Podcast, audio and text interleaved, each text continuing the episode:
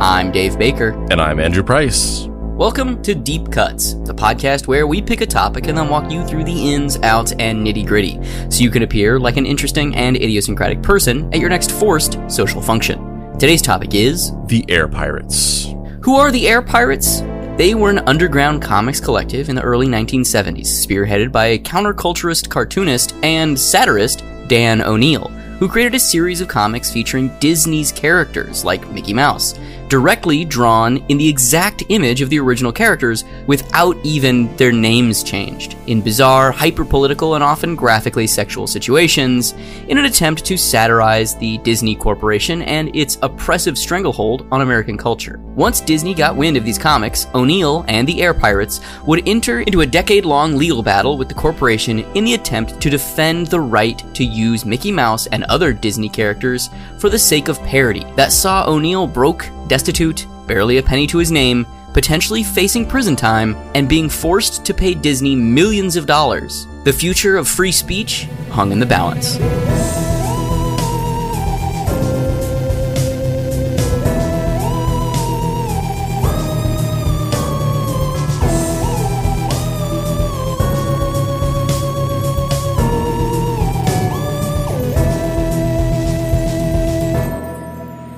Act 1. This hidden Mickey has a massive erection. The word martyr has lost a lot of its impact in recent years. Much like a lot of culturally or socially charged ideas that once held great power, it has been reduced into a meaningless barb in social media dunks, alt-right screeds, and insufferable neoliberal orange man bad op-eds. Zoomers, we promise the conversation used to be more than a flattened exchange of emotional truths that slowly pulverized the meaning of all language until talking to someone else was reduced to a futile performance of ideological Dadaism. But a true martyr? Well, a true martyr is someone who literally fucking dies for a cause.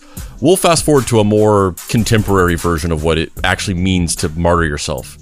To completely forfeit your life, risking bankruptcy, losing your career, estrangement from your friends and loved ones, being cast as the villain of a story in the history books that will be taken at face value for the rest of eternity, utter ruination, and ensuring that you will never again enjoy the personal fulfillment of any of your hopes or dreams for the rest of your life, in order to even attempt to make some aspect of the world a little better for other people, knowing full and well that you will likely fail.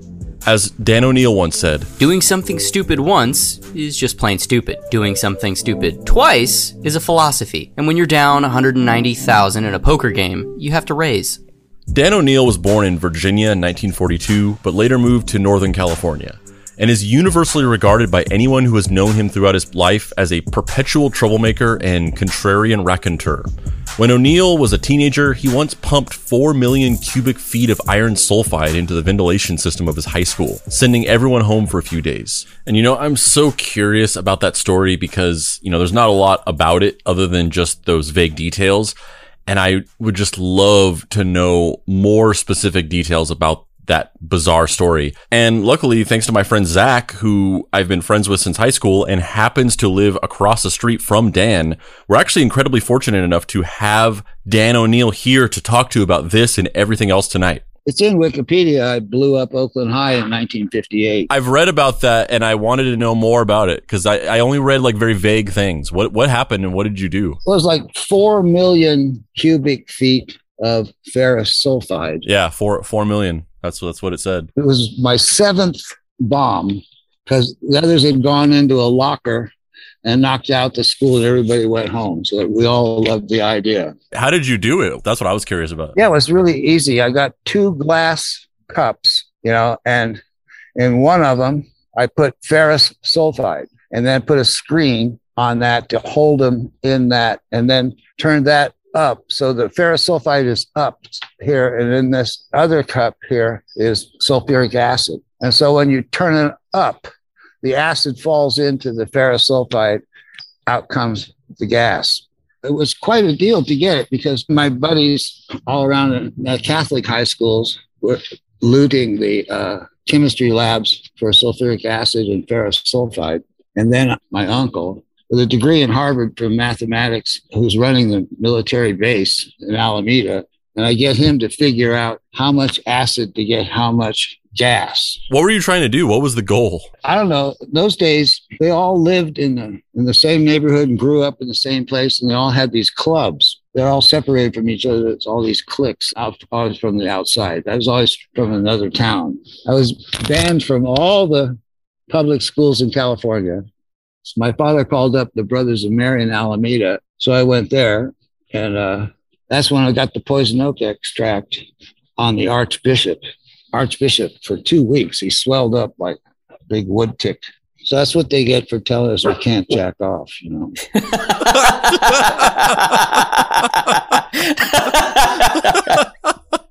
But when he wasn't rabble-rousing or engaged in elaborate public acts of satirical performance art, he was drawing cartoons. O'Neill went on to attend the University of San Francisco, where he created work for the school newspaper, the San Francisco Foghorn. He drew cartoons for multiple counterculture papers throughout his college years and beyond, until finally selling his comic strip, Odd Bodkins, to the San Francisco Chronicle in 1963. He was 21 years old and had a syndicated comic strip that was featured in dozens of papers. He was the youngest syndicated newspaper cartoonist in history. I'm 21 years old when I get syndicated nationally. Yeah, how did that happen? When I was 15 years old, this Chronicle reporter, Orr Kelly, he left the Chronicle and he started a weekly paper in Berkeley, the Berkeley Review.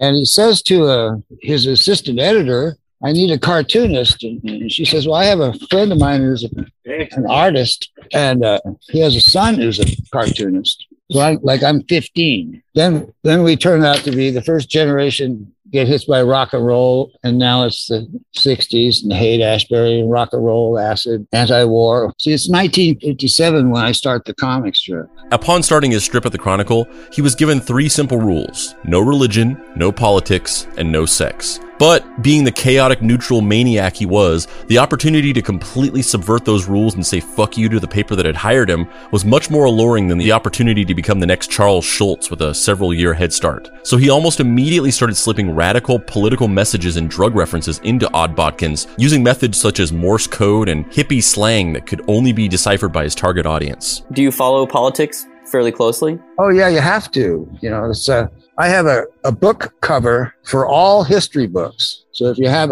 history books in your house and you count them up all, and every one of them needs this cover on them. And it says, who the fuck are these assholes and how the fuck did I get here? And, you know, that's what I want to know from history. You know? That would have been nice, because whenever when we were in high school, they made you put book covers on all your textbooks. I know. Yeah. The strip was also an immediate success. It was quickly syndicated out to over 350 papers with a total of 50 million readers. And it should really be stressed that this was fucking mind-blowing. No comic book in history has ever sold even close to 50 million copies. No TV episode besides the series finale of MASH has ever achieved 50 million viewers. Avengers Endgame sold 278 million tickets across several months and 2 theatrical runs. Dude was easily netting 50 million readers per day. And yes, that was because his strip was syndicated into several papers that happened to have over 50 million readers, but they would have canceled the strip if people weren't reading it, which makes it even crazier that O'Neill was heavily satirizing religion and politics almost from day one. As his political and religious undertones increasingly became overtones, papers started slowly dropping Odd Bodkins. 350 papers eventually dwindled down to low double digits, and the San Francisco Chronicle finally fired O'Neill outright. And one specific example that he gives is one of the Odd Bodkins strips was this dude in a KKK outfit. Is that why you drew the KKK comic that got your strip dropped from the paper? Oh no, no, that was just that because it made me laugh. That was like that was 1964. Johnson is just warming up his seat in the White House. Kennedy's supposed to be there, but he got shot 2 months before I get printed. And so there's this hood there. It's got a whip and a gun and a big cross. And it says, I don't care if those folks live next door. I don't care if their chillins play with my chillins. I just like the shooting and the burning and the hanging. And I like that. That's what I like.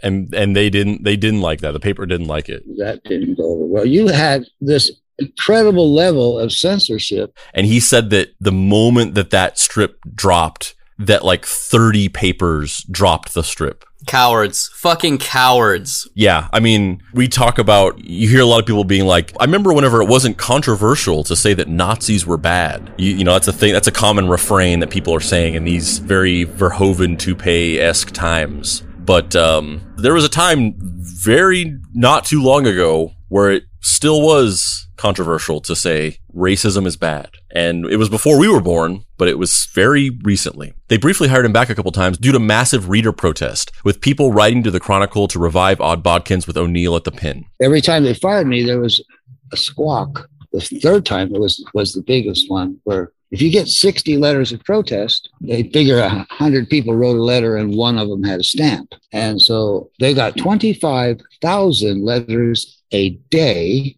25,000 phone calls a day, 150 to 400 people jamming the doorways and the driveways of the Chronicle so they couldn't even get the paper out for 8 days.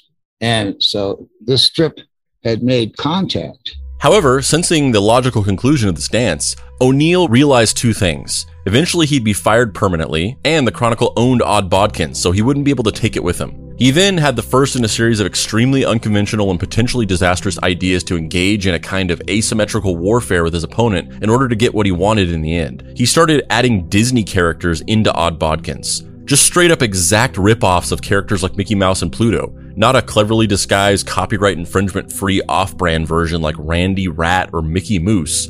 He added 28 directly lifted Disney characters to his strip. How'd you get the idea to start putting Disney characters into the strip? What happened is they owned the comic strip. They owned the copyright. The Chronicle did. So if they drop the strip, it's over. There's nowhere. They own it. It's done. They fired me 3 times, and I asked them for my copyright back. And they said, no, you're going to be dead someday, O'Neill. We'll reprint and get our money back. Dan, I'm curious, when did you first have the idea to do the Air Pirates? That's what happened. I'm put back into the Chronicle. It looks like looks good. We got a future here. The audience, I made contact. 6 months later, Herb King calls me up. He says, Richard Nixon up in the Bohemian Club, up there where they all run around in bathrobes up there on the Russian River, talking to Charlie Terriot, saying to get rid of me. And Charlie Terriot say, we've tried 3 times. We're going to try again in 4 months. We don't think his audience will rise up again. And I didn't either. So I had 4 months to think of something to do. So that's in this book here. This book was copyrighted by the Chronicle. And in this book and into the comic strip that they owned, 38 Disney characters, somebody else's property, their property, worked into my story. Why? Because he figured that if the Chronicle was going to fire him anyway, they might give him back the rights to Odd Bodkins in order to avoid personal liability if Disney got wind and decided to sue. And while the Chronicle eventually fired him for good in 1970, and while they didn't initially give him his ownership back of the strip right away, they ended up finally relinquishing ownership of it back to O'Neill 2 years later for reasons that we were about to get into. And there's going to be some more examples of this later on in the story, of this type of like sort of outside of the box thinking from Mr. O'Neill.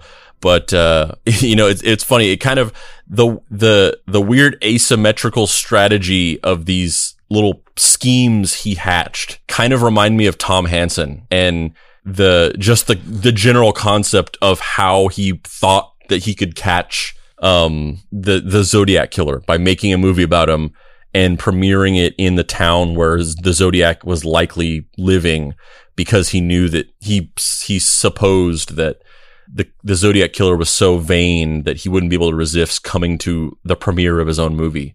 And it's like, it's very similar to me, because it's like, it's an idea that like when I don't think I would ever have thought of it. And whenever it's mentioned to you, you're like, oh my God, like that's actually legit. Like I kind of totally see how that would happen. But it also is based on such a high risk gamble where it's like, that sounds kind of genius, but it still requires a massive, there's a huge game of chance happening there, even if it's a very good idea. It's kind of like almost like comics chemotherapy, where you're like, all right, I'm going to kill myself, but I'm going to wager that my body is so strong that even though I'm actively killing myself, I'm going to outlive the disease inside of me. Yeah. Yeah. It's like, yeah, it can't, will this kill the cancer before I die? Like, you know, it's basically this is the equivalent of like, I think that my mental acuity and my perseverance and fortitude are strong enough to break this shitty contract that I was given. So I'm going to just set my life on fire, and I'm going to just grit my teeth, and hopefully I have some hair when all of this shit is, you know, stamped out, because goddamn it, my back is currently on fire. Like I'm feeling it. Like oh my God, my skin is bubbling. It's like that moment in like Mad Men or whatever, that moment whenever Don Draper like gets that look in his eye and then he knows what to do. And then he starts doing something that doesn't make sense. And you're just like, where is he going with this? And like everyone's like, you're fucking crazy. And then it like just works perfectly. But in real life, where it's like, this is not a TV show. You are straight up just gambling with your fucking life. And yes, this is kind of genius, but also we can only look back at it on retrospect and be like, it worked. It was smart. But in the moment, it's like, holy shit, this is some scary shit. This is some scary risk taking. Newly unemployed, but with a motley crew of counterculture cartoonist friends he'd acquired over the last several years, O'Neill decided to do what he should have done all along. He decided to get into the underground comic scene of the 1970s alongside legendary figures like R. Crumb and Trina Robbins. Trina Robbins, yay! R. Crumb, not so much. Trina Robbins, yay! I love Trina Robbins, co-creator of Vampirella. And also a bunch of other stuff that is not Vampirella, but, you know, that's the thing that probably most people that aren't into underground comics are into. But also, this is a whole episode about underground comics from the 70s, so I'm assuming that we're going to be preaching to the educated. Yeah, I'm sure most people. Well, no, I feel like we're going to have a good mix of like people who definitely know who Trina Robbins is and people who are just like, who's our Crumb? Yeah, Trina Robbins rules though. Yeah, but and he did sort of he did intermingle with a lot of those people, the comics with an X people back in the day. But I think he was specifically kind of friends with R. Crumb. And as my friend Zach, who he is neighbors with Dan O'Neill, he pointed out to me that there's a scene in the Robert Crumb documentary, which I saw back in like high school, but I haven't watched it since, where Crumb is talking on the phone with Dan O'Neill. Yeah, that movie, like, low-key changed my life. Partly because I was like, am I not fucked up enough to make comics? Yeah. Do I have to be, like, out on the street exposing myself to strangers in order to make good work? Like, the part where R. Crumb's brother talks about how he has a meditation practice where he eats a piece of rope and then slowly passes it through his intestine and then slowly shits it out over a course of hours is just like, I mean, I think I was like 14 when I saw it, 15, and I was like, oh my God, what? I need to be shit rope meditating to make comics? This is fucked up. And now, of course, you have... Oh, I'm a shit rope master hanging now out of the side of your mouth as we speak. Yeah, no problem, man. You slurp it up like spaghetti. Yeah, no problem. No problem at all. You actually do it like the full circle. Once you shit it out, you actually tied it into a knot, and then you just... It's like the human centipede, but it's just you. Oh, yeah. I only do that like every third week, though. I call that my Mobius. Mobius shit. My Mobius shit, yeah. And now we've just scared off every listener who was like, oh, maybe this is interesting. I don't know anything about 1970s comics. Maybe this could be cool. If you can't stand the shit rope, get out of the kitchen. But he didn't just want to draw comics. He wanted to create an artist collective dedicated to cranking out massive amounts of protest comics. And he had a very peculiar fixation for his protests. O'Neill and some of his friends had become obsessed with sticking it to the empire that our boy and former subject of the show, Walt, along with thousands of uncredited others, built, Disney. O'Neill felt like Disney's characters, specifically Mickey Mouse, had started out as wholesome cartoons that depicted the common man fighting against the odds, but over the years as the company grew in power, they had become the largest and most effective propaganda machine in the world. They had exploited the wholesome image they'd cultivated throughout the 30s, 40s, and 50s to use their characters as a sort of glossy sheen to smooth over the ugliness going on in the United States. Disney's desire to grow their power and continue making more and more profit gave them a vested interest in keeping people docile and unwilling to push for societal change. And so they pumped out a technicolor vision of the world where government corruption, the military-industrial complex, and massive class inequality just didn't exist. And since they had such a large market share in American culture and the public consciousness, it was actually effective. Disney could trick an entire society into ignoring all of its major problems and continue believing they were living in a great place. As Bobby London, one of the artists that O'Neill would eventually recruit for his cause, once said of his motivations for joining the Air Pirates. Throughout my childhood, Mickey Mouse was used as a placebo to lull me into thinking everything was alright. But I found that happily ever after world of Walt and Mickey Mouse to be a poor half-truth. Air Pirates Funnies shows that Mickey doesn't always win. O'Neill wanted to take characters like Mickey Mouse that were being used to hypnotize people into becoming blind to the systemic injustice and cruelty, and use them to represent the gritty realities of our society. He rounded up artists like Bobby London, Gary Hallgren, Sherry Flanagan, and Ted Richards, and they formed the comic artist collective The Air Pirates, a reference to a team of villains from an old Mickey Mouse comic strip in the 1930s that operated out of a converted firehouse owned by Godfather and Apocalypse Now director Francis Ford Coppola in downtown San Francisco. Then, simultaneously, finding the troops I needed. First, I got Ted and then Bobby, and then we're up in Sky River. I said, we got to get a girl. And they went and got Sherry, and I'm sitting there, and here's this 1950s panel truck with this sign on it, the most beautiful pen line, brush line. That's the guy. I got to get this guy. I sit there at this campsite, and I wait for the guy to come back. I says, who did that? Is Gary Hallgren, is he here? He's here somewhere. I says, you get him to come down to the media center or I'll kill you. I told him, I convinced him that I would kill him if he didn't get Gary. So that's how we got Hallgren. They began putting out dozens of comic books in the early 1970s, but most notably two specific books, Air Pirate Funnies number 1 and number 2.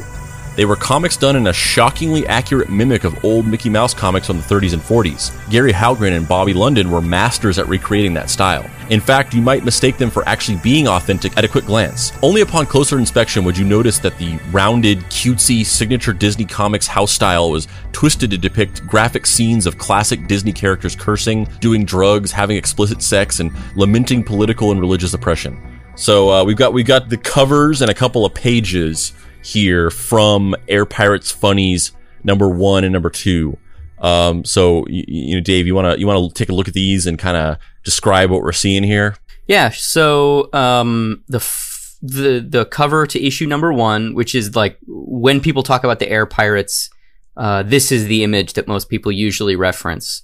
The title credit is Mickey Mouse meets the Air Pirates Funnies, and it's an image of Mickey Mouse in a kind of World War I-esque fighter plane with a machine gun mounted on the top, and he's wearing kind of a dorky, what are they called? Air boys? There was a name for World War I fighter pilots that was really kind of very, 1915 sounding, but I don't remember what that term is. Sky honkies.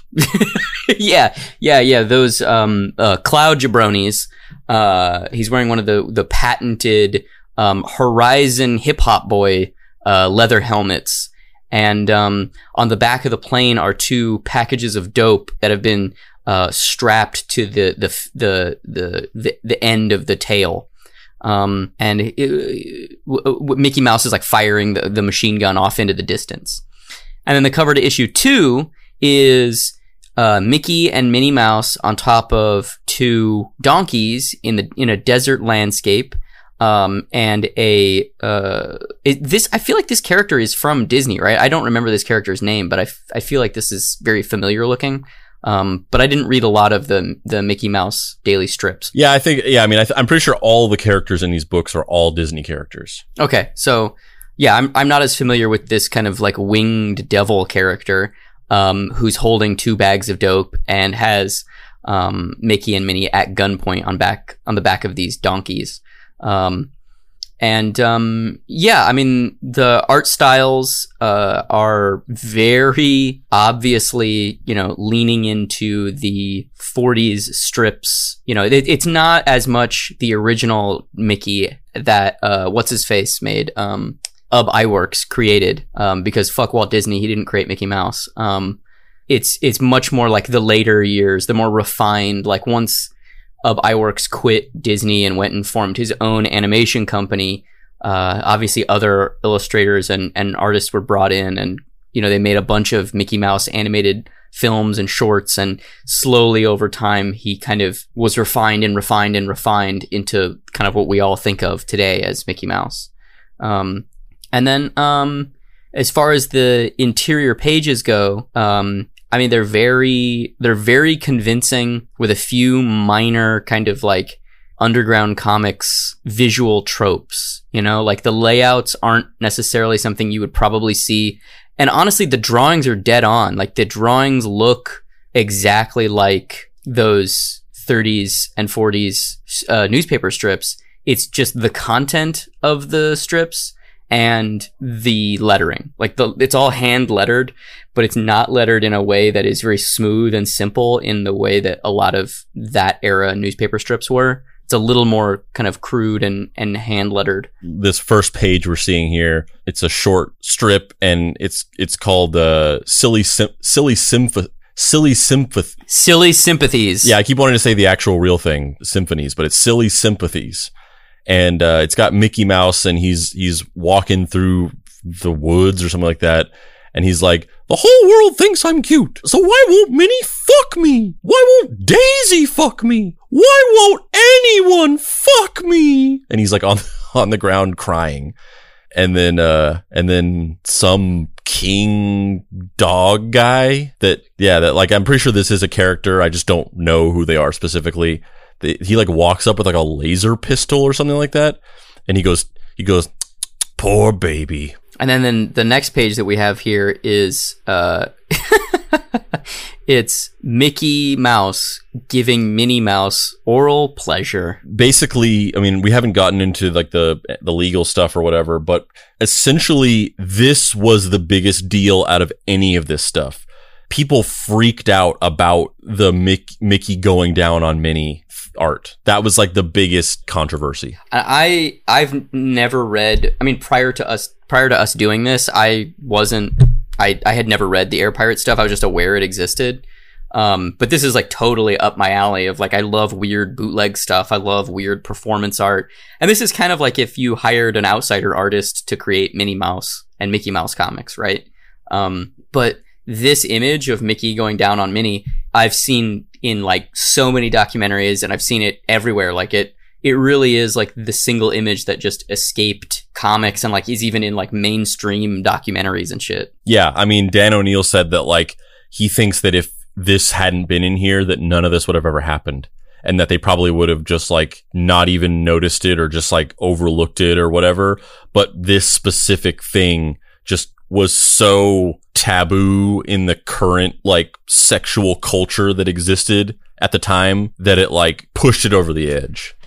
And I couldn't find like all the pages to like piece together to actually read like stories or whatever. So, but from the few pages I was able to find, I still don't know specifically what's going on, but it seems like it's like Pete the cat and the big bad wolf, and then this weird king guy, which I'm sure is a character, I just don't know who it is. And they're like, Mickey and Minnie are like, they're on like a blimp or like an airship or something, and these guys are watching them through like a surveillance system. And then Minnie is like pissed off at Mickey because she always gets him in trouble, and then he kind of like convinces her to let him go down on her, and so he's doing that, and then they start 69ing with his giant mouse boner, and then a trapdoor opens up the bad guys open up a trapdoor in the bottom of the plane. They fall through it, and then they're just free falling through the sky. And Minnie's like, "You motherfucker! I knew this was gonna happen." And I don't know what else was happening. That was all I could find. Yeah, there doesn't seem to be any complete like versions of it that you can like read on the internet, which is kind of funny, which is kind of ironic that it's like a bootleg comic and it's never been bootlegged onto the internet. You can buy copies of the actual issues on eBay for like $90, which I was tempted to get, and then I was like, nah. And in retrospect, I'm kind of glad I didn't. But I mean, we get the idea. It's a comic, bootleg comic starring Mickey Mouse. He and Minnie Mouse fuck. And then Disney didn't like it. Well, initially they didn't know about it. They didn't feel any type of way about it. But that would change very soon. They also had equally bizarre schemes for trying to distribute these comics. Some of the ideas included paying homeless people to dress up as cops and sell the books on street corners and dropping them down on random passersby from a blimp. Whatever their methods, there was apparently enough demand for these books, and the Air Pirates did a print run for Air Pirates Funnies 1 and 2 of 15,000 to 20,000 copies each. But the gang, particularly O'Neill, weren't necessarily looking to just move the books to as many people as possible. They wanted to make a statement and incite a reaction. Making the books was less an act of creating reading material for the Bay Area counterculture and more a declaration of war. That's what needed to happen for O'Neill's vision for the Air Pirates to come to fruition. But before war could be declared, the enemy needed to know you existed first. And despite how easy you think it might be to get a massive media corporation coming after you for directly ripping off their intellectual property, they couldn't seem to get Disney to notice them. One night, O'Neill went to a dinner organized by his lawyer, Mike Kennedy, with a bunch of his other clients, more firebrand counterculture types like O'Neill. One of the people at the dinner was the son of the chairman of the board at Disney at the time, who had allegedly been given money by his father to buy a bookstore in San Francisco instead of being given an executive position at Disney like his siblings had because he was gay. O'Neill and the man started talking about the Air Pirates, and eventually the man agreed to take a stack of the Air Pirates' funniest books and lay them out at the conference table of the board of directors. Well, this certainly got Disney's attention and was the start of a years-long battle that would see O'Neill financially ruined, facing prison time, and fighting for the very concept of free speech, and also fighting for the right to draw mouse boners?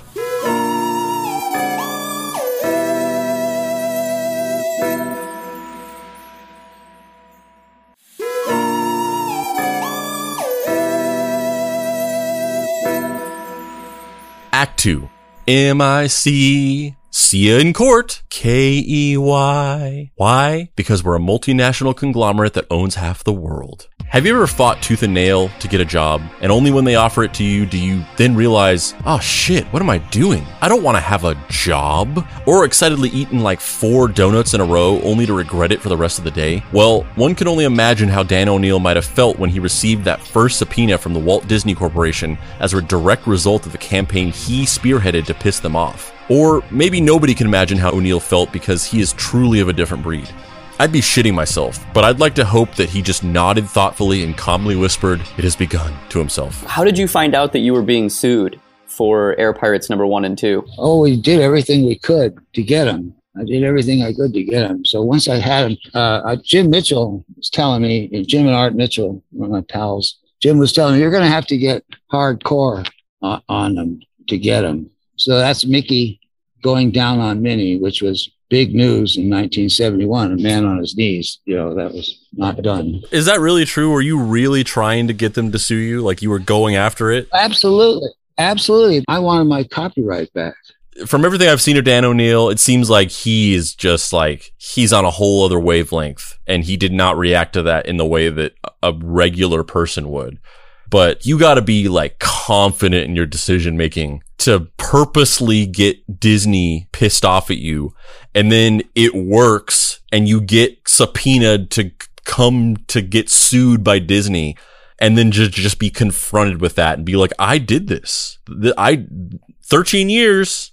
It's all me. I did this. That's some big I'm the captain now energy. Like just full on like I'm the corporation now. He fucking Captain Phillips'd the shit out of Disney. Yeah, Walt Disney, Roy Disney. Which fucking Tom Hanks played Walt Disney, so the metaphor, it's all there. It's all there. You know what? I want to see a Dan O'Neill movie where Tom Hanks plays Dan O'Neill. Yeah, and he also plays Walt Disney, and it's like a weird like the clumps. Yeah, like we're all Dan O'Neill and we're all Walt Disney. But also he was like, he had been dead for like 4 years when this happened. He also plays Mickey Mouse and Minnie Mouse in like crazy Dick Tracy style makeup, in like these elaborative, like interpretive kind of like abstract art sequences where you're in air quotes reading the comics. Oh my God. Imagine a movie that is like a combination of Cool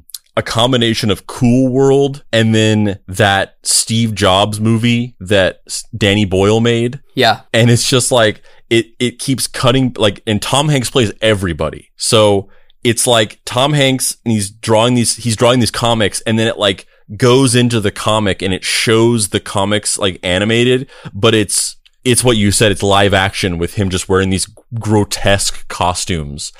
And then it cuts to the court trial that all just takes place in one shot. And it's all a single shot on a Steadicam, like Birdman, but every person is Tom Hanks. This sounds like, I mean, I would love it to be Tom Hanks, but the real answer is this is a Nick Cage movie. Oh, yeah. Yeah. It's Nick Cage playing every fucking part in the movie. The men, the women, the children. But they don't even CGI his face onto a child's body. It's just like him standing on his knees being like, I just want to go read the funny papers, mama. Oh yeah, that's what I was imagining. I wasn't imagining that they like face replaced. I was imagining that like they shoot the whole thing with motion control. So it's like, it's one long take and it's all handheld, but it's all shot on motion control. So they have to do the whole thing like 20 different times in a row. And every single time Nick Cage has to play a different part.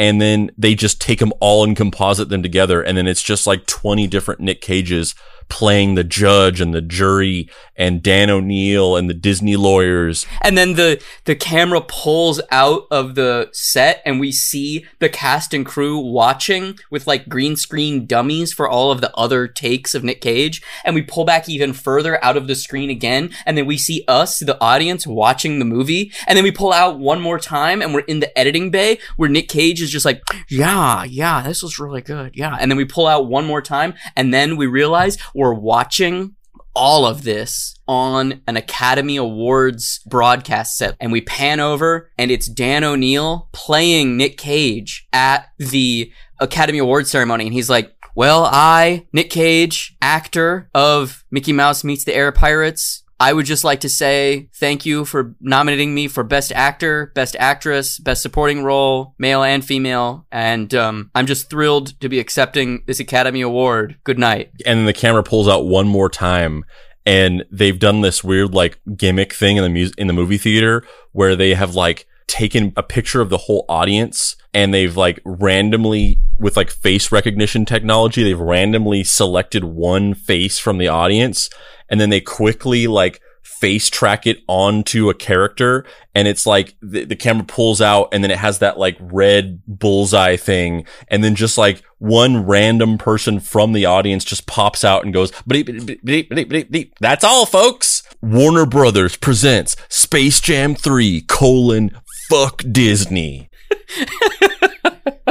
The court case began with the Air Pirates lawyers arguing that they were cultural satirists at the level of Jonathan Swift, the 18th century author of Immodest Proposal, the satirical essay where he suggested that Irish poverty could be solved by the poor citizens selling their children as food to the rich socialites. Disney's lawyers argued that O'Neill and the pirates were producing quote-unquote obscene nonsense designed to degrade and disparage all that Disney had done. Their major problem with what the pirates were doing was that they seemed to be planning to just use the characters indefinitely, effectively permanently co-opting the copyrights of Mickey Mouse and others to use however they wanted. This wasn't nearly the first time that Disney's characters had been satirized in an explicit manner by counterculture figures and underground comic artists, but the past examples had all been one-offs that Disney could overlook. The Air Pirates basically wanted to be a second home to Mickey Mouse, the laid-back, slovenly dad he stayed with on the weekends who let him watch horror movies and go to bed without brushing his teeth, and most importantly, never paid any child support. This analogy is not based on personal experience at all.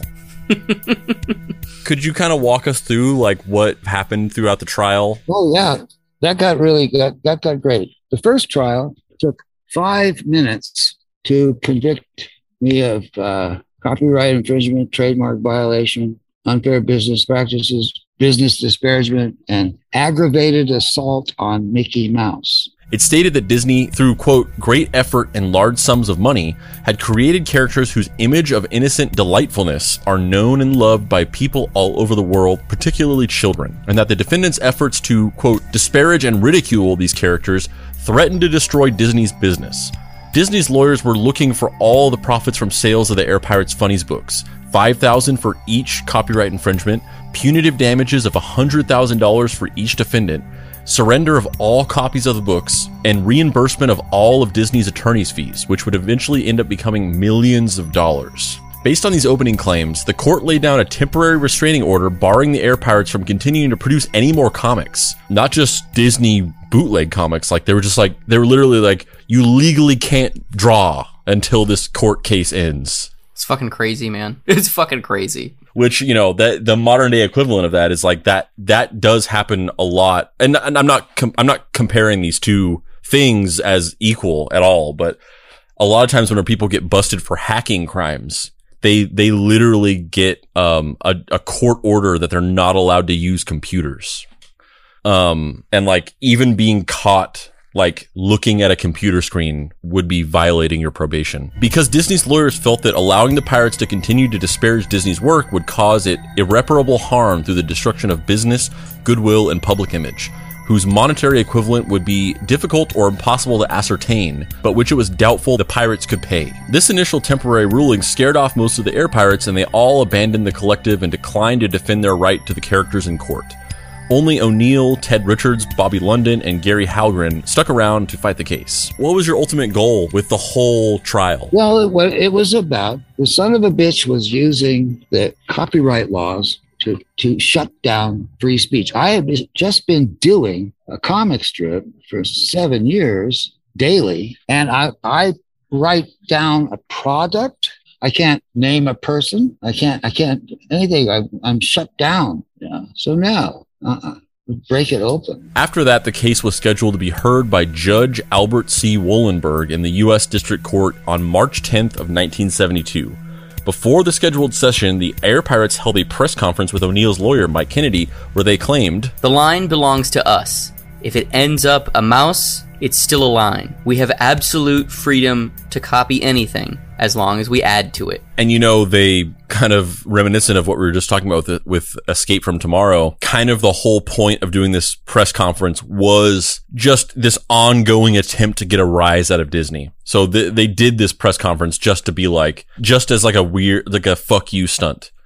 But unlike Escape from Tomorrow, these things were working very much. It was around this time, leading up to the huge trial, with O'Neill and the rest of the pirates making big noise in the media, gearing up to take on Disney, that the San Francisco Chronicle decided to quietly hand the ownership of Odd Bodkins back to O'Neill. It seems that they couldn't take the heat of potentially becoming implicated and involved in this trial, and decided to fold. O'Neill's long con gambit had worked, even if not exactly in the way he had planned. Now it was time to see if this meant he actually was a master strategist who could successfully navigate himself out of this pickle, or if it was just dumb luck. On the day of the trial, O'Neill showed up at the courthouse dressed like a cowboy with a bandana, 10-gallon hat, and gun holster with a banana in it. He stepped out of an elevator into the lobby of the courthouse.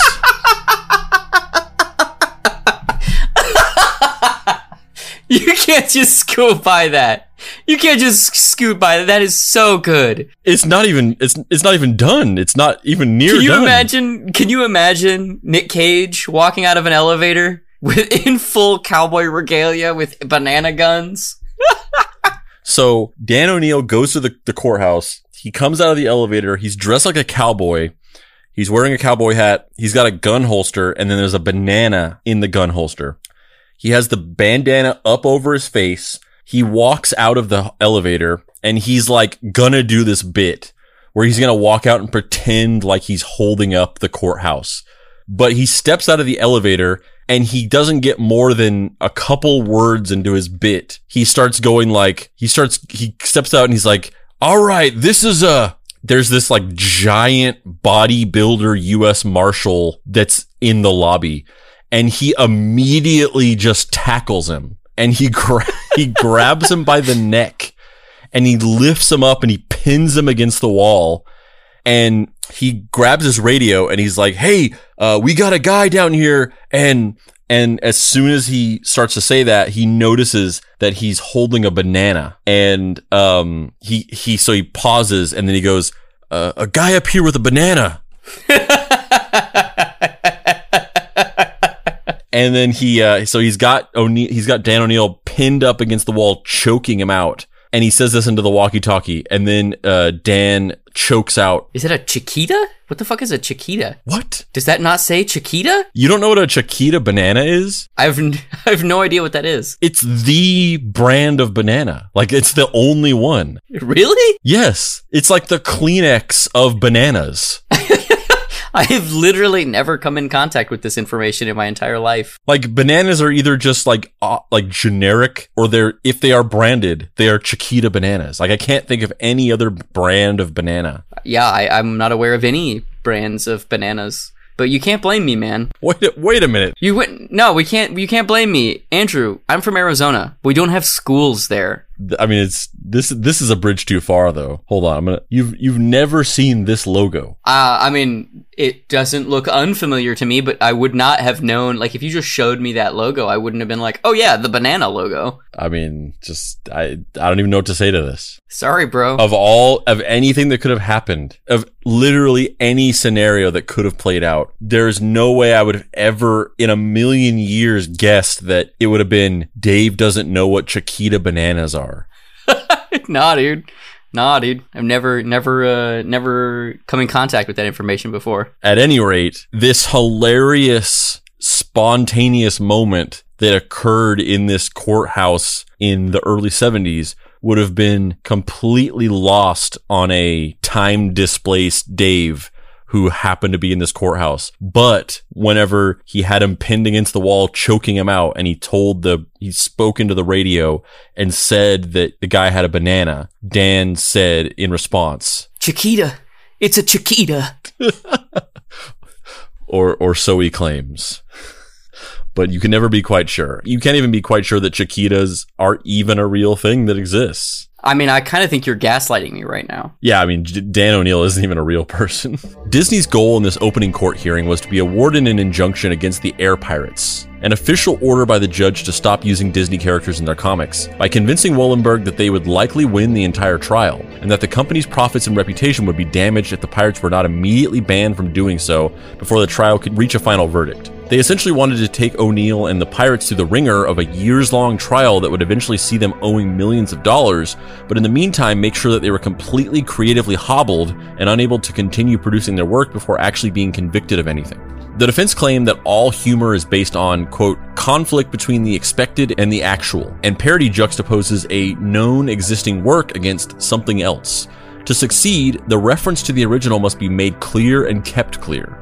The pirates were engaged in, quote, aesthetic and political criticism of a deeply serious nature. Secondarily, in regards to the charges of copyright infringement, they claimed that an entire work could be copyrighted but not individual characters, and that even if a character could be copyrighted, the use of that character for parody was protected under the Fair Use Doctrine, which had been a common law doctrine protecting partial usage of copyrighted materials for things such as parody since the early 1700s. Now, there's an important distinction there. Fair use was a common law doctrine, or in other words, a generally accepted set of guidelines for the law that has been established by aggregating the opinions and rulings of several judges over a period of years. Once enough legal cases have ended with a certain verdict and the judge giving a certain final opinion, future judges can look back at that collection of cases and understand that a precedent has been set for a particular ruling in that type of case, and therefore it basically becomes the law. But the malleable nature of common law has wiggle room to be pushed against, redefined, or manipulated if you have enough power and money, and enough sway over the judge. Not to mention the fact that fair use is just about the grayest area of law in the world. For the sake of the listener, could you just explain what your fair use argument was? Well, I was doing a parody. I'm not doing... Piracy is when I'm using their comics strips, doing the work that they created, not something new. You know, parody is, it looks like that, it evokes that, but it's not behaving like that at all. And it's kind of important that it does look like it, because otherwise it kind of loses some of its impact. It loses the shock. It has to be perfect. The pirates' primary claim of fair use was that they had only copied the characters in visual form and name only. They had then produced original plot, dialogue, setting, themes, and character personalities that were different from Disney's distinct characters. Or, essentially, their character looked like Mickey Mouse and was named Mickey Mouse, but he wasn't the Disney Mickey Mouse. He was a different Mickey Mouse that wanted to scream about the Vietnam War and go down on Minnie. And they weren't trying to pass their product off as a Disney product. It was marketed to a different audience, adult counterculture types, and sold in a different market, in the back of head shops, dropped from blimps, and peddled by homeless people on the street corners. O'Neill and his defense team also tried to argue that the lawsuit was infringing on his First Amendment right to free speech. He believed that Mickey Mouse and these other characters had become part of our national collective unconscious, as well as an internationally known symbol of American culture and power and a, quote, reactionary force devoted to establishment values, a partisan of elements and values in American government and society which the Air Pirates oppose. Disney's desire to turn Mickey into a cultural monolith inexorable from the American experience had also rendered him an inherent aspect of the American experience that any American citizen had the right to criticize directly through artistic expression. We had just as much right to create works using the likeness of Mickey Mouse to criticize him and Disney as we had to create political cartoons depicting politicians. If SNL can have Alec Baldwin playing an ironically self-aware version of Donald Trump on every episode of their show for like 4 years straight, then someone can produce a regular comic book series featuring a Mickey Mouse that fucks. Or so is the argument. Mickey Mouse that fucks. Just Mothman and Mickey Mouse. Just raw dogging, double raw dogging. They'll be fucking 138ing. Each of the remaining pirates filed a sworn statement of purpose. Richard, who was being sued for using the Big Bad Wolf and the Three Little Pigs characters in his segments of the Air Pirates Funnies, said, "The wolf and the pig has existed within folk literature for well over 500 years. Walt Disney Studios cannot claim exclusive ownership of an old folk story." O'Neill's affidavit said, "Disney presented Mickey Mouse to us when we were children. As cartoonists and adults, we approach Mickey Mouse as our major American mythology. I chose to parody exactly the style of drawing and the characters to evoke the response created by Disney. My purpose in using the mouse as a character is not to destroy the Disney product, but to deal with the image in the American consciousness that the Disney image implanted."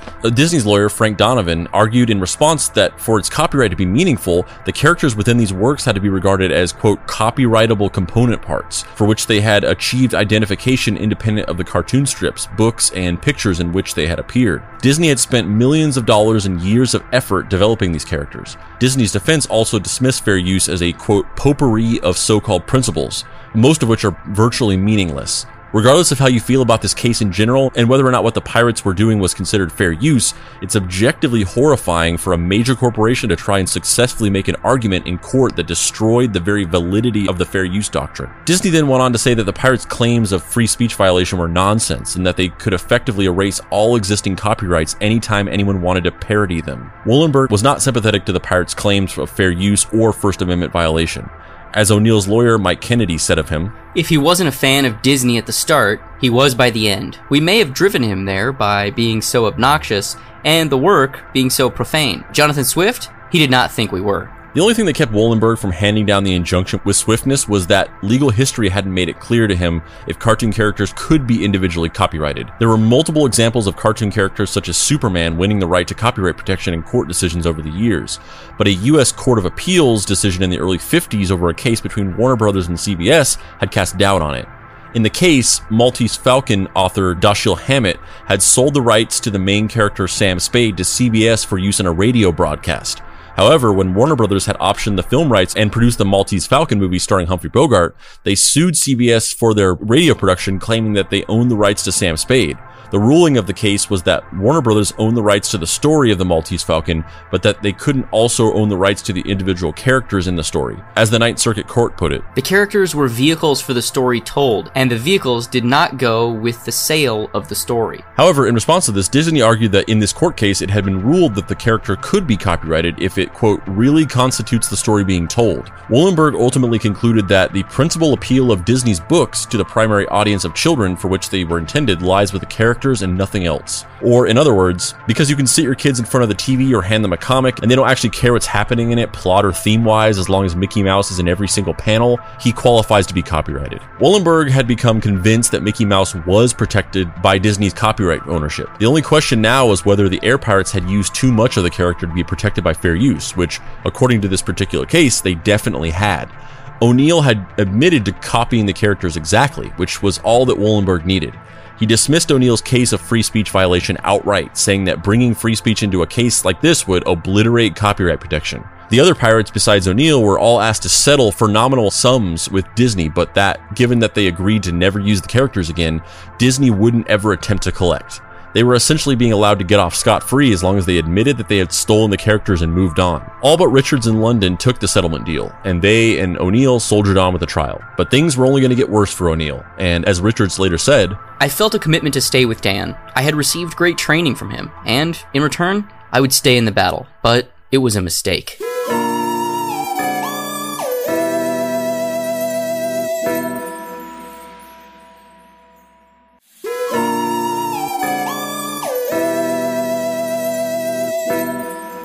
Act 3, I don't know if Goofy is a dog or not, but I do know Dan O'Neill is fucked. Wollenberg postponed the trial until August 11th of 1979, and O'Neill and the others were forced to stew in the anxiety of impending debt for literal years. Disney's lawyers moved for Wollenberg to consolidate O'Neill, Richards, and London into one prosecutable entity and award them a summary judgment, banning them from using any Disney characters before the trial could resume. Wollenberg granted this.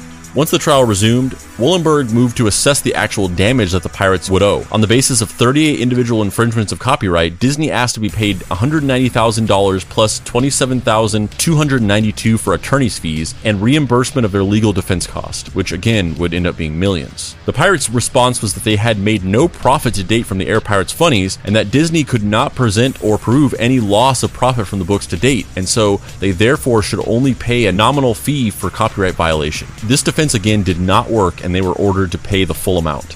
They appealed this decision, and the trial was taken to the Ninth Circuit Court. This trial went on for 13 years, and there was a lot of ups and downs and a lot of rocky moments. How did that affect your life overall? Like from year to year during that time, from 1970 to 1980. Oh, it was. I just keep drawing. I never noticed those things. Just keep drawing. I've been doing a weekly comic strip forever. After, I have the O'Neill strip.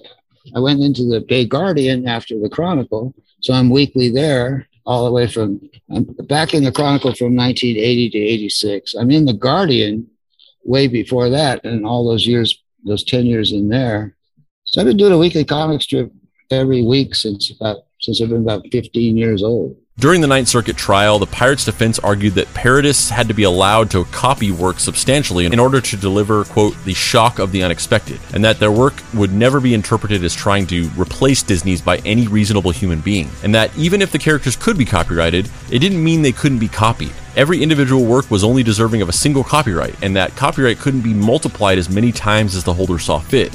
Otherwise, someone could copyright any sentence, phrase, or name, and then it could never be used by anybody else ever again. You know, just imagine if somebody copyrighted, like, Mobius Strip, or imagine if someone tried to copyright kayfabe. We'd be fucked. We'd be executed by firing squad. Led by Andrew WK. Yeah. Who isn't a real fucking person. Come on our show, Andrew WK. We know you're listening to this episode. A relevant situation to this occurred in 2015 when the Fine Brothers announced they were launching a company called React World and had officially copyrighted reaction videos as their proprietary brand. As part of this new company and initiative, any YouTuber had the opportunity to create a reaction video, and then the Fine Brothers would use tag searching to find the video and ingest it onto their website, where it'd be featured as an official React World reaction video. They presented this as a cool new venture to build an empire around reaction videos and give other creators the opportunity to be a part of it. What they were essentially really doing was literally copyrighting the concept of making a reaction video and claiming ownership of anybody else's reaction video by default on the entirety of the internet. The situation didn't even need to be taken to trial. The public reaction was so large and negative that the Fine Brothers offered an apology and made the announcement that they were canceling the React World project only a day after first making the announcement. I mention this only to create a more modern analogy to this concept so you can properly grasp the tangential danger of setting precedent like this. Most importantly, though, a year later during the slog of this trial, Congress had passed the Copyright Act of 1976, which contained a section that, for the first time in history, had incorporated fair use into federal law. It was no longer a common law doctrine based on a consensus of various court decisions, but a full-fledged, enforceable, self-evident law. Things had changed drastically since this trial began, and it could be a game changer for the pirates. As a direct result of this new law, the pirates had made a breakthrough in their case. A court decision in the Ninth Circuit set the precedent that, under fair use, a copyrighted work could be directly and blatantly copied once. Conceptually, what the pirates had done was now considered generally legal and protected. I've read this in a bunch of different locations, and I've never quite gotten it clear what exactly happened, but I've read that during the trial, there was a moment where there was actually a little bit of a victory for you guys where your trial directly resulted in them ruling that you could do a direct parody of something one time, and that came from your trial. That was the appellate. That was the appellate level. So I was wondering about the specifics of that because I never could find anything that really definitively explained what the result was or how it came about in your trial. I said to the judges, A comic book is a work of art, like a painting is a work of art. But a comic book is an edition. There's more than one copy. Completely fucked up the art world at this point. They said, yes, a comic book is a work of art. There it is. The federal court said, God, did that piss off the art world to hear that. They didn't want to be told that comics were art. No, that really hurt their feelings. And so he says, now you can print 25,000 copies, but you have to tear them all up except one. I said, I can make one mouse work? And they said yes. In fact, O'Neill used the ruling in his favor. Utterly broke at this point and barely able to pay for his life, let alone his legal fees, O'Neill commissioned 10,000 different artists to produce 10,000 individual works of Disney parody. And since he wasn't the one personally producing the work and therefore not violating his injunction, and because it fell within the court's decision to allow one single exact copy of a copyrighted work by one single person, there was nothing anybody could do about it. We had 30 tons of Mouse Liberation Front of paintings and sculptures. And so we had 50 brigades and it all sold. It was 30 tons of artwork. That was whenever you got when you got 10,000 different artists to each do their own. Yeah. And it started in San Diego and went to Philadelphia and New York, traveled around, and it got in the New York Times in the Sunday color section. It got into, Philadelphia and all, and there's the Sunday papers in color, all these mouse paintings. Were you just touring them around or were they selling? We ran around the Mouse Liberation Front show and they all sold. Did you use any of that money to pay for your legal fees? No, it was their money. So the money just went to the artists? The money went straight to the artists. Well, they had about a 5% bump on to the Mouse Liberation Front for running it. Yeah, I think it's really funny that they told you that one person could make one parody, and so you got 10,000 people to each do one. You got to respect the creative thinking, the creative problem solving. I love it. I love it so much. He fucking rules. It's funny because it's equal parts creative problem solving and also like just being a fucking troll and just being like a contrarian to the highest order. It's kind of great though, right? Like it really is just fuck you, man, incarnate. And I love it. It's like, it's the equivalent of like paying a massive fine in pennies. It's so good though. It's so satisfying. However, it wasn't as simple as that. Though this decision had been made and the Air Pirates case had debatably helped to establish a new legal precedent that could protect creators for decades to come, it was, however, determined that the pirates had still far overstepped even this new line drawn in the sand. On September 5th of 1978, the Ninth Circuit Court ruled 3-0 that the pirates were guilty of copyright infringement. O'Neill and the pirates again attempted to appeal this decision, but it was denied. Boo! Yeah, it's really just like, you really are just like taking these dudes through the ringer just because you can. Like, these are just a bunch of poor artists. Like, they can't pay any of these fees. Also, it's like 20,000 copies. That's nothing. Yeah. But where anybody else would see the end of the line and utter defeat, O'Neill didn't quite see it that way. I got the news sitting in the bathtub in this tiny house with no foundation. The bathtub is tilted, the water is cockeyed, and Farley, my neighbor, hollers in the window, "O'Neill, you just lost 9-zip! I was feeling pretty low at that point. My second divorce had just hit. I had 700 pounds of hollering children and 340 pounds of mothers of those children attached to 3,000 pounds of district attorneys after me. I was thinking of jumping off a bridge, and suddenly, good, one more fight." So if it's not made clear to you in this quote, when he was sitting in this bathtub and his neighbor yelled into him that he lost this case, it wasn't the losing of the case that depressed him. It was the fact that he was getting divorced and he had all of these mothers of various children coming after him for all of these different legal fees and things like that and child support or whatever it was coming after him was the thing that was depressing. And that was, he was considering jumping off a bridge because of all of this shit going on. And it was finding out that he lost the case that reinvigorated him. You got to respect the man. He would then engage in a newer, bigger, and more confounding game of asymmetrical warfare with his enemy, a move that would make his sticking Disney characters into his comic strip to regain the rights to it seem like a low-risk lateral move. Up until this point, he'd been on the hook for paying a tremendous amount of money for stealing copyrighted works. This is not necessarily seen as a sympathetic position in either the courts or public's eye. The pirates were just a bunch of degenerate thieves peddling smut, and they had to pay. However, if O'Neill could somehow trigger his charges to also include prison time, the entire dynamic would change. It would then become someone being locked in prison for exercising their free speech, and even the most conservative person in the country wouldn't look favorably on someone being jailed for drawing a picture in the land of the free.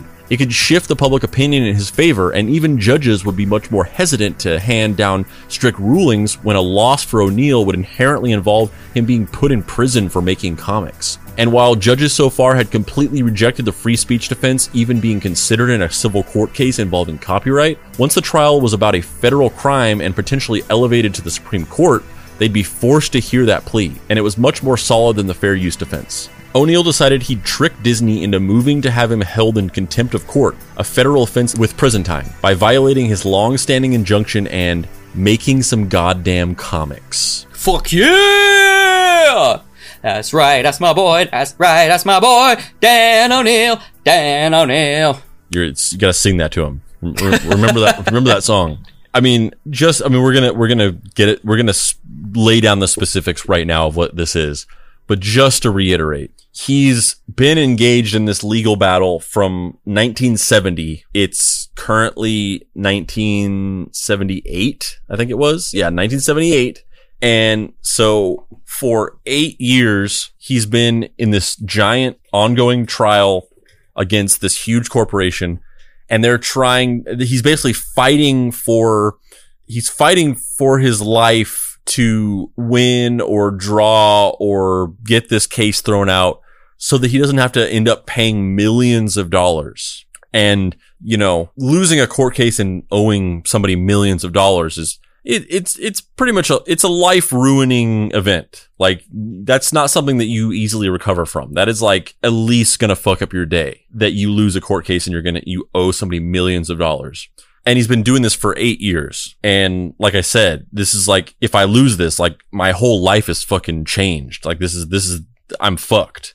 But he gets the idea of, if I just push it a little bit further and really fuck myself to where not only am I going to owe millions of dollars, but I'm going to go to prison. If I push it right to the edge, like I'm over here, I'm like 5 feet from the edge. Like I'm not going to die, but I'm like stranded out here in the middle of nowhere by a cliff, and a strong gust of wind, if it really hit me right, could knock me off.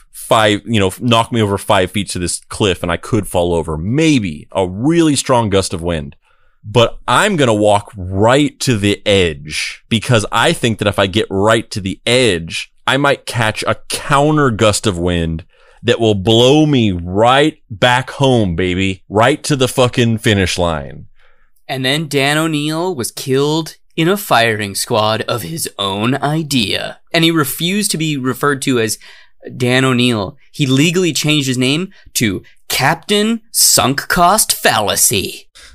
Yes, exactly. That he is the sunk cost fallacy, like embodied as a human. Like he doesn't even contemplate it. He doesn't even get locked into the loop of like, if I go a little bit further, maybe it'll all pay off. Like it's just a foregone conclusion to him. Like he's all forward momentum. He's a shark. O'Neill contacted his friend, Stuart Brand, publisher of the Coevolution Quarterly, a counterculture zine, and the two cooked up a plan. O'Neill formed something called the Mouse Liberation Front, or MLF, and produced a 4-page comic that was published in the Quarterly called Communique Number 1 from the MLF. And it was a comic featuring Mickey and Minnie Mouse that walked through and satirized the events and details surrounding O'Neill's long-running court case. The comic opened with Mickey and Minnie happily married and living on a small farm in Mendocino County. They explained that after 40 years in Hollywood, they had hit bottom, careers going nowhere, hooked on alcohol and on diet pills, and having affairs, so jealous and embittered that they had once almost put out a contract on Donald Duck. Their children, Morty and Ferdy, were so concerned that they hired these bozo artists, in parentheses, the Air Pirates, dosed with psychedelics and indoctrinated by sexual seminars, Mickey and Minnie recommitted to each other, but Disney had the pirates arrested and prosecuted. Now Mickey and Minnie wanted to speak out. They credited the pirates with turning their lives around and defended the artist's right to parody Disney by exactly copying its characters. Of the absurdity of this standard in a way that Luis Brandeis with a writer van full of footnotes could not. Is this some, he asks of Minnie with an extra-fingered left mitt, is this some, he inquired, with a hairy torsoed Mickey with a lengthy, naked, articulated tail. So we'll take a look at the Communique number 1 from the MLF, which there actually is a full version of this online. It's 4 pages, but basically, yeah, it's drawn in that similar type. I mean, it's not quite as like going for authenticity as the other books were, but it's drawn in a classical-esque style of Disney characters. Honestly, it looks more like an underground comic of the 70s than a pastiche of the old 1930s comics. But it's basically like an explainer of the court case by Mickey and Minnie. So they pretty much just go through the whole story where it's like they've been kidnapped by the Mouse Liberation Front, but they're actually happy because they've been liberated. And then they just explain fair use and why the Air Pirates are being sued and why it's bullshit, basically. It's like there were like I don't know why this is, but there were a lot of comics like this, I think, in the 70s. I mean, I don't know what this phenomenon was or what the impetus behind this was, but I feel like there was a lot of comics that like there was a lot of books where they took comics and used them to explain things.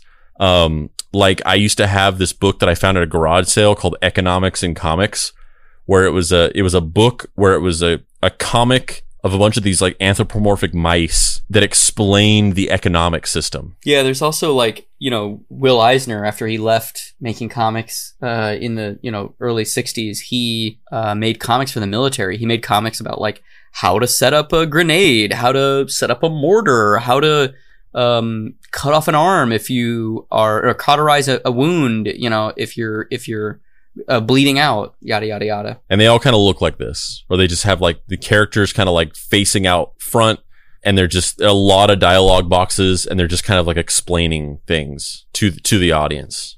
On April 20th of 1979, Disney petitioned to dismiss its remaining causes of action against the pirates for trademark infringement, unfair competition, and trade disparagement. It was fine with the damages awarded to them so far in the trial. Then Communique number 1 from the MLF dropped. And Disney did exactly what O'Neill thought they wanted them to do. They moved to have Judge Wollenberg hold O'Neill, Brand, and the company that owned the magazine in contempt of court. They were going to be prosecuted criminally. In 1979, O'Neill appeared in front of the Supreme Court. He had no job, $7 to his name, and a banjo, 1963 Mercury convertible, and the suit he was wearing constituted all of his worldly possessions. This trial had broken him and ground him down to the base component parts of what it means to be a human being living in the modern world. He already owed Disney $190,000. They now sought to fine him another $10,000, as well as have him sent to prison for 6 months. And yet he still fought. Despite the fact that he had nothing to his name, was facing off against one of the most powerful and wealthy corporations in the entire world, he'd consistently been put in check with every attempted chess move he'd made so far for the last 9 years. And the odds of him coming out of this situation victorious, let alone not going to prison, were basically non-existent. He still fought. He had transformed himself into a joyless conduit for the fight of creative expression against corporate fascism. His body, lean and battered from a decade of the struggle, stood like a huge middle finger poised in a sea of suits on the floor of the courtroom. He had gone from contrarian humorous cartoonist to organic factory of revolt, and all it cost him was everything. And yet he still fought. All of O'Neill's original legal team had abandoned him long ago because he couldn't pay them. His new lawyer, John Keeker, as well as the legal representation for Stuart Brand and the Coevolution Quarterly, brought forth their new set of defenses. O'Neill was forbidden from violating Disney's copyright. However, on account of the new laws put in place by the Copyright Act of 1976, Communique number 1 from the MLF did not violate their copyright, and in fact easily qualified as fair use. It was a single one-off work that featured different caricatures expressing different themes in dissimilar contexts, fulfilling dissimilar purposes than any drawings Disney had ever issued. And if fair use didn't cover the comic, then the First Amendment certainly did. They could now use that defense in a criminal case. And Communique No. 1 from the MLF was a political essay exploring the metaphysical distinctions underpinning copyright law and dramatizing Disney's draconian efforts to muzzle O'Neill. In the end, O'Neill had pushed it far enough that Disney was willing to settle. And more importantly, they'd settle without convicting O'Neill or the pirates with copyright infringement, thus setting precedent that creative expressions such as this could actually be protected under fair use and the First Amendment. So at the, towards the end of the trial, when it was wrapping up in the early 80s, the big victories was that you didn't have to admit any kind of wrongdoing. You didn't have to admit, you didn't have to say that you infringed on copyright, which was the big victory. No, because I did not. I was guilty of none of those things. It was all, the whole thing I said, what you will do, Disney, what you can do. I signed a piece of paper. I drew a picture of me naked in a barrel. I will draw no more mouses. And I signed it down. And the judge cracked up. Disney was really pissed off. I told Disney, we have a mouse disease that you gave us. Now, if you tell us that we can't draw mice, we probably will. If you tell us we can, we probably won't. So what we're going to do here is that this never happened. You go home, I go home. There is no $10 million. There is no $175,000. There is no jail. Go home.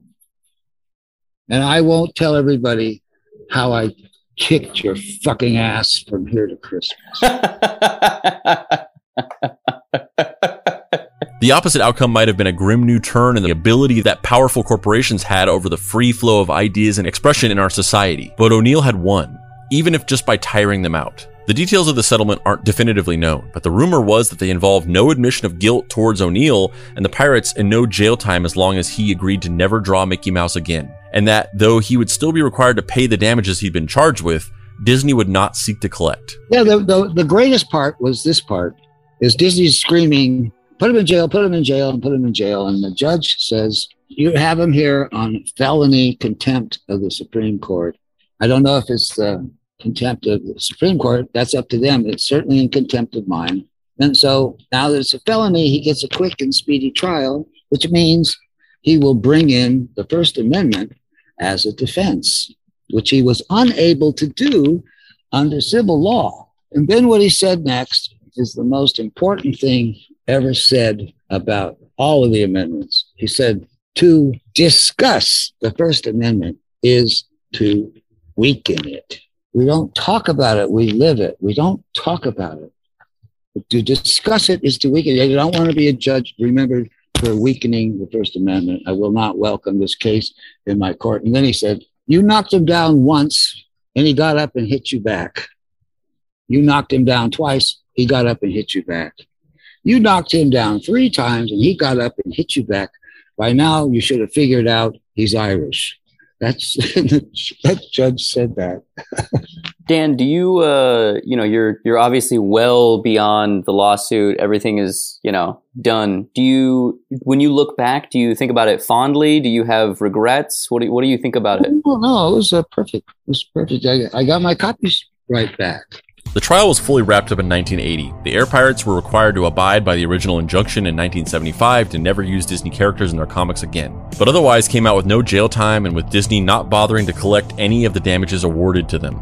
It's believed that, all in all, Disney paid $2 million in legal fees throughout the course of the trial. O'Neill now lives in the small Northern California town of Nevada City, where he enjoys a quiet life and still draws Odd Bodkins. In the end, I feel torn about what O'Neill and the Air Pirates were attempting to accomplish in the court of American creative expression and copyright law. On one hand, I fully support what they were doing conceptually and have next to zero sympathy for the corporate behemoth Disney putting the screws to a broke cartoonist to gain restitution for a hypothetical damage to their brand and loss of revenue that they could never prove actually existed. Nor do I even really care if a few smutty parody comics actually did put some tiny dent in the profits of a massively wealthy oligarch. On the other hand, the reality of the situation the Air Pirates were arguing in court is that they weren't just defending themselves from being charged with copyright infringement for a parody. In fact, Disney had been on record several times before and after completely overlooking one-off parodies that had directly lifted their characters just as much as the Air Pirates had.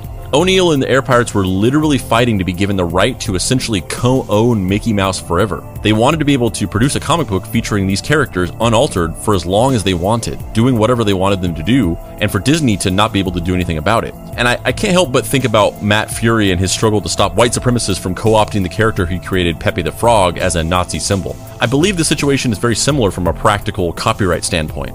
A group takes a character owned and copyrighted by another entity, wholesale steals it and applies it in a different context where the character is saying and doing things that are morally reprehensible to the original creator, and claims that their ability to do so is protected under fair use indefinitely, leaving the creator to see their creation just taken out of their hands and used for purposes they never intended for it with zero legal recourse. And while Pepe the Frog's co-opting is amongst the most insidious and toxic of examples, creators' copyrighted work being taken and co-opted into memes and spread around the internet with no respect or recognition for their ownership and creation of it is a large, very modern issue that is both a major problem and also probably not something O'Neill and the Pirates ever anticipated back in the early 1970s. Fury won his legal battle and was able to reclaim Pepe, but I can't help but wonder if, had the Air Pirates won in a more definitive way back in the 1970s and been allowed to continue making Air Pirates funnies under the protection of fair use in the First Amendment, if that might have created a legal precedent that might have resulted in a different outcome for Fury. And if this case might have ended with the Nazis winning and his beloved frog just forever becoming Swastika 2.0. Where I've landed is this: O'Neill and the Air Pirates won just enough, but not too much. Through O'Neill's years of fight, he settled out of court on his terms, namely no admission of guilt. He successfully accomplished the goal of not setting a legal precedent that a huge corporation could censor and silence criticism by taking advantage of laws that were put in place to help artists at the expense of artists. And that if artistic expression involved venturing into the gray areas of copyright, it could have a shot of being defensible in court. The effects of this are demonstrably felt. Just think about how completely eviscerated O'Neill had been in the Ninth Circuit Court. And yet think back to our Napster episode and how only a couple decades later, a small company that literally created an app that let you download any copyrighted music for free went to the Ninth Circuit, and the court actually sided with them against the behemoth music industry because they felt like shutting the company down would be stifling the free share of ideas. In 1989, there was the case of Campbell versus Acuff Rose Music that actually directly cited the Air Pirates trial in their verdict. The rap group Two Live Crew had created a parody of "Oh Pretty Woman," a Roy Orbison song that was owned by Acuff Rose Music, and the massive music publishing company had taken the comparatively tiny rap group to court for copyright infringement. The U.S. District Court had dismissed the charges, but the U.S. Court of Appeals for the Sixth Circuit reversed that decision, saying that Two Live Crew had infringed on the "Oh Pretty Woman" copyright for commercial purposes and had taken the quote-unquote heart of the original, and therefore had taken too much to qualify for fair use protection. When the case was escalated to the Supreme Court, they disagreed. They reached a decision in favor of Two Live Crew by going step by step through the 4 factors of fair use established in the Copyright Act of 1976. They determined that a parody done for commercial purposes could still constitute fair use, and that as long as the public viewed the work in a new light and it didn't supersede the original, or in other words, try and replace it in the marketplace, it also qualified for protection. And in their 30-page ruling, they specifically cited the Walt Disney Productions versus the Air Pirates case and mentioned that basically every legal argument Disney's lawyers made to sway Judge Wollenberg in their favor was completely wrong, and an example of how not to rule in a case, and that if a parody work did not, quote, satisfy the same purpose as the original, it should be protected by fair use. O'Neill, however, didn't accomplish the full goal he set out with, to have the courts rule that his use of Mickey Mouse was protected and that he could therefore do it forever. And perhaps he never planned to. Maybe he knew that he'd have to push back to the furthest extremes in order to be knocked back to somewhere in the middle instead of off the board entirely. And that even the compromise to his 9-year battle in which his entire life was thoroughly broken down and destroyed would forever cement a fighting chance for future parodists, satirists, and social critics. Or maybe he's just an old school troll who loves fucking with people, no matter the cost. Disney was suing everybody. And now you have fair use. I can't do Disney comic strips, but I could do a comic strip with Mickey Mouse in it because I'm using it as satire. Satire is legal because of that. Do you think that in the grand scheme of things that the trial and what you guys did had any impact, made any difference? Writing it up, and the name of the story is Mousetrap. The true story how Dan O'Neill, Ron Turner, Bobby London, Sherry Flanagan, Ted Richards, Gary Hallgren, Larry Todd, and Stuart Brand brought the great criminal Walt Disney to justice and freed Winnie the Pooh. See, because Winnie the Pooh people found out what copyright. They never asked us about Winnie the Pooh. They just took it. Bam. Sued Disney. All the products went with them. They got their copyright back. Disney had to draw Winnie the Pooh the way it was originally drawn. And they had to give back a whole lot of other stuff that they had stolen. The thing about the Air Pirates case is it showed everybody in the world what a thief Disney was. Well, Mr. O'Neill, you fought the good fight. You tired them out. You gave them the old rope-a-dope, as they would say. And I definitely do look at it, and I've looked at some of the court documents and things like that. And I think that it has had an effect. And I thank you deeply, because I've made many things that could possibly be considered copyright infringement if we didn't have fair use protection. We got to go for it. It's politicians. I told him one time, Feinstein and a bunch of them, I told him, all these elected people, I told him, you're politicians. I'm a cartoonist. You are my favorite food and my natural prey. You know? The two things that bring joy to a cartoonist is the joy of doubt and the joy of combat. You know, it's just go get them. Well, I'm still vertical and back to working. Do you post any of your comics online? Is there any place that I put them on Facebook? Yeah, I just opened up a Facebook thing and I drop them up there. Is it Odd Bodkins or is it Dan O'Neill? Yes, Odd Bodkins. It's yeah. I think thank you very much, Dan. Thank you. Talking with us. This was a real honor. And thank you so much. Really cool. There's so much to talk about with this. I don't even know where to start. Like it's so. This is all just so fascinating to me. And the idea of it's funny because I was thinking about the Matt Fury connection for the majority of this back half, where I was finding myself vacillating between like my boy Danny O'Neill, like fuck yeah, dude. And then also thinking of, yeah, but I agree with him just like making weird porn comics of Mickey and Minnie that have like this hard-edged social, political comment to them. What if I didn't agree with that? You know, what if it was just like, oh, I'm going to take Superman and he's just going to be racist? Yeah, exactly. It's like from a legal standpoint, the like moral charge of the parody is irrelevant. Like obviously what they were doing with the Air Pirates funnies was something that I have no problem with. That it was, they were making political and social statements that for the most part are in the ballpark of something that I agree with, that I think are fairly, you could fairly say were good statements to be making. Whereas Pepe the Frog, it's just objectively true that what he had been co-opted to be and do was awful and just wrong. And there's no good people on both sides bullshit or whatever. Like they were just Nazis and they had turned that face, that character into like just a symbol for like being a Nazi troll. But from a legal standpoint, none of that stuff is relevant. It has no inherent meaning from a legal standpoint.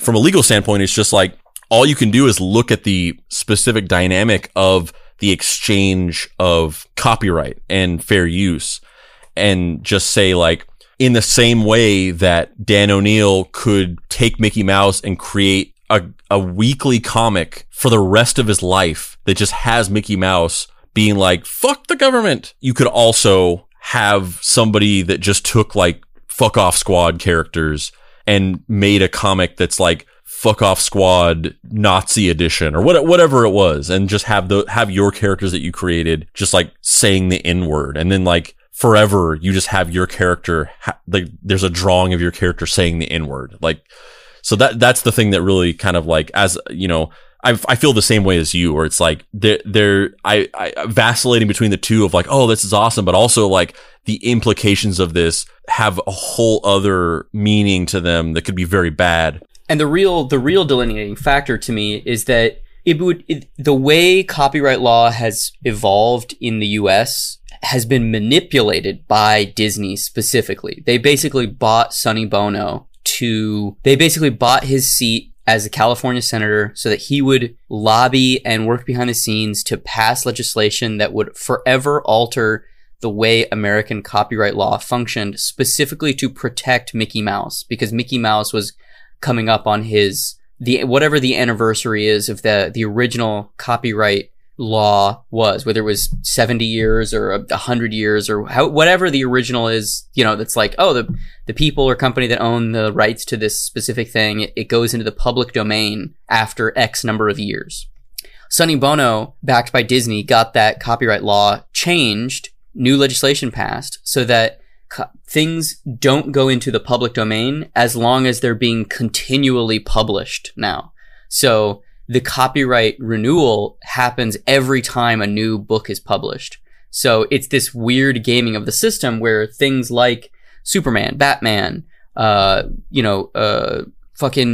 Dracula and Tarzan don't count because they existed prior to this, you know, happening. They'd already gone into the public domain. And for somebody who doesn't know, public domain means a literary work is copywritten by its original creators for, I think it's 70 years after the original publication date originally. And then after that, it goes into what's called public domain, where it is now open for interpretation from anybody. Anybody can use Tarzan. Anybody can use Dracula. Anybody can use the Frankenstein monster and tell their own story with that character now, because he's existed for so long that the original authors or artists behind it theoretically have reaped the benefits from it. And now it is global cultures, right? Yeah, the movie Night of the Living Dead, George Romero never filed a copyright on it. So it was always in the public domain, even while he was alive. So what that basically means is like, I mean, George Romero is dead now. He hasn't been dead for 70 years, but he's been dead for a while. But even when he was alive, you could just take Night of the Living Dead and you could call it Dave Baker's Night of the Living Dead and you could sell it. Yeah. And so, you know, when Sonny Bono got all that legislation passed and everything changed, the way that our culture now uses these things is completely different. Superman and Batman are pieces of intellectual property that their original creators saw no money from or very little money from. And in 20 years, each one of them is going to be in the public domain if the laws had not changed. They would have, I think originally the laws got changed to be 100 years. And then it got changed to this weird perpetual publication thing where it's like, you know, Superman was created in 39, Batman in 41. So in 2039 and in 2041, anybody could make a Superman story and anybody could make a Batman story. They could make a Batman movie. You know, you could have, you know how there's that weird cycle of like, oh, there's like 7 Dracula movies coming out this year. And oh, fuck, there's like two weird rival Tarzan movies coming out this year. That could have happened with Superman, where there could have been, everybody would have had the right to use the character in whatever way they saw fit and create something that they liked and reflected their worldview through the lens of Superman. That shit ain't happening anymore because Disney changed it, because Mickey Mouse was going to go into the public domain. So that's kind of why I love this idea. And then they tree-sided Sonny Bono to tie up all the loose ends. Right. And it's, you know, I kind of love the idea that Sonny Bono did not tree himself. # follow the roots. So, you know, that's kind of why I love this stuff that Dan O'Neill is doing so much, because it's kind of like, yeah, fuck you, Disney. You like fucked everybody. Like, this sucks so bad. But, you know, I also don't think that it's a good thing for neo-Nazis to theoretically be able to steal any artists' work and just like make them say racist shit, and then all of a sudden it's covered under fair use either. Yeah, which I think, like, which as I theorize that if the Air Pirates had like definitively won this case, it may have set a precedent for that, where like we would just be in like a hellscape of copyright, where it's just like anybody can just do fucking anything with anything. And it doesn't matter if, like, this character that you've, like, spent your fucking life cultivating and creating, and somebody could just make it a Nazi and there's nothing you can do about it. But as I said, I think the way that I kind of landed on it to try to marry those two kind of, like, sides of the coin was that basically what I landed on is that the way that what they ended up landing on, and not that I don't know if it was worth it for him. Maybe it was. I certainly wouldn't be too happy with having had to spend 13 years of my life doing that. I don't think I have the intestinal fortitude to fucking martyr myself like that for something. But with it a given that it was worth it, the way that they landed, I think, was a good middle ground where they set a precedent that these types of things could be defensible and protected in court by the First Amendment and fair use, but not in a way that was just like self-contained to where you could effectively just co-own the character as long as you wanted to, kind of almost in the way that the Ultraman in Thailand thing was, where like they just wanted to just take Ultraman and just also make Ultraman. Like what the Air Pirates were trying to do was essentially legitimize that. Like they could have legitimized Chayo Productions just having Ultraman and being like, we just also make Ultraman too. But they landed in a way where they didn't win. They didn't win the case to where it's like, yep, you're good. Just keep making those.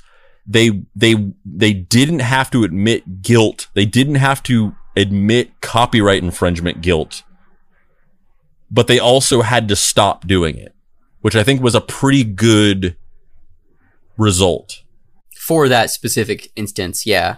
I just love that he went to that courthouse with a fucking cowboy outfit on. That's so rad. I just love that he was like, I'm gonna do this bit, and then he walked out and went, hey, and then he just got tackled. Like he didn't even like get like a second into the bit. Yeah, I love this. I look forward to 2024 when Air Pirates, the feature film, Air Pirates the motion picture, comes out. Yeah, this is great. Yeah, I mean, we're gonna be fucking rich. And on that note, I'm Dave Baker. And I'm Andrew Price. This has been Deep Cuts. You can find me online at heydavebaker.com. Or if you want to pick up my book, Everyone is Tulip, out now from Dark Horse, you can buy it wherever funny books are sold. Andrew Papa Price. Where can people find you on the internamps?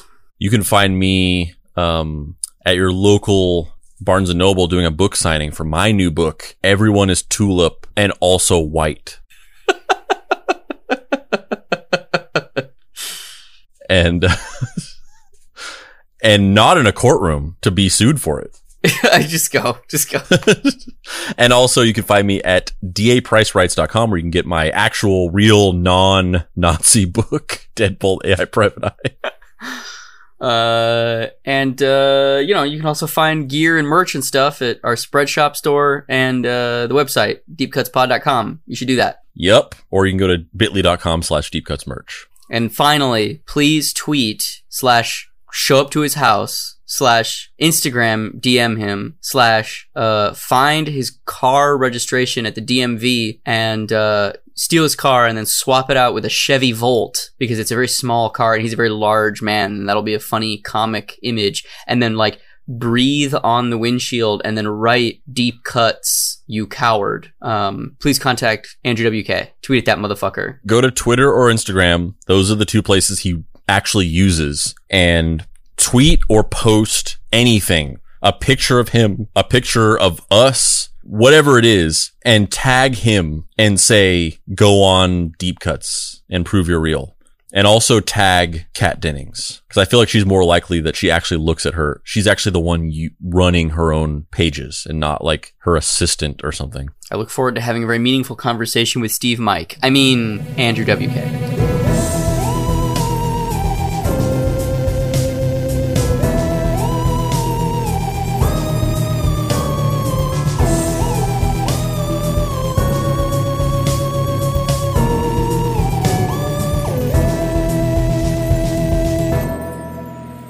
Deep Cuts is a production by Boy Genius Media. If you'd like to find this show and others like it, please visit boygeniusmedia.com or deepcutspod.com. If you want to join in on post-episode discussions, please join the Deep Cuts Podcast Facebook group. Finally, subscribe to our YouTube channel for additional video content. The incidental music for this episode was created by D. Catalano, whose music can be found at wekeepoddhours.bandcamp.com and Dad Beats. You can listen to his podcast, Food Fight, a food discussion podcast, anywhere you get your podcasts, and the Dead Boy Detectives.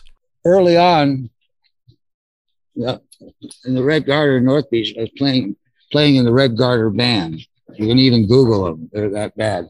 And it was like a chain of Dixieland clubs all the way across the country, all the way to Italy. And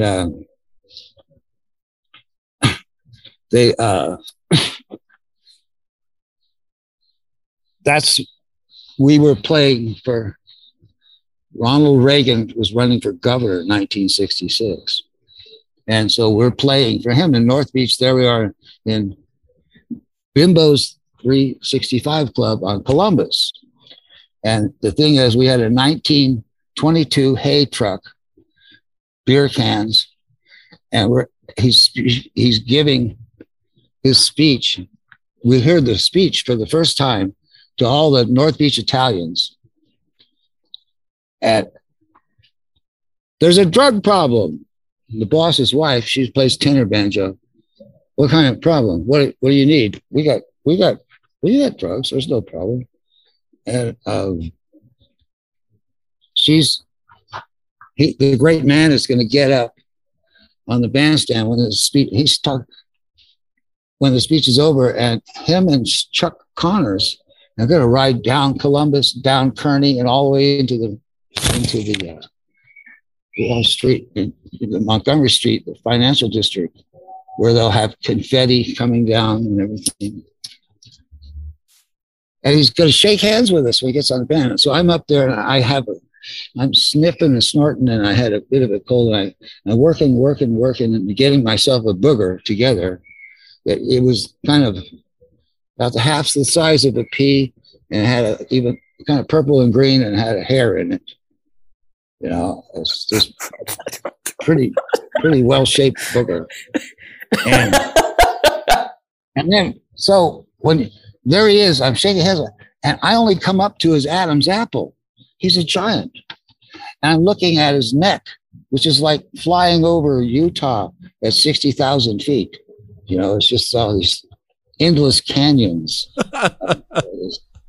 There's these wrinkles. It just becomes another landscape, you know, from 60,000 feet. And then when I shake hands with him, and he feels it, and he smiles, and there's this glint in his eyes, and he smiles, and I knew what I had done. Every kid that picks his nose and eats it knows that one of those boogers is the lucky booger. And if you eat the lucky booger, you grow up to be a movie star or president. And he obviously ate his movie star booger. And now he had my presidential booger. And so I blame myself for his election. It was your fault. It was all your fault, Dan. No, it was all your fault. But I do my best. Every year I have out in the woods, I have a freezer full of certified boogers, you know, all recorded time and date, and they're all frozen. And so the Republican National Committee, every time they want to have election, I offer them to a cut rate, you know, wholesale rate, so you can feed them to their candidates and possibly get lucky. You know, I mean, Trump got one. Yeah, I wasn't mine though, because Reagan got mine.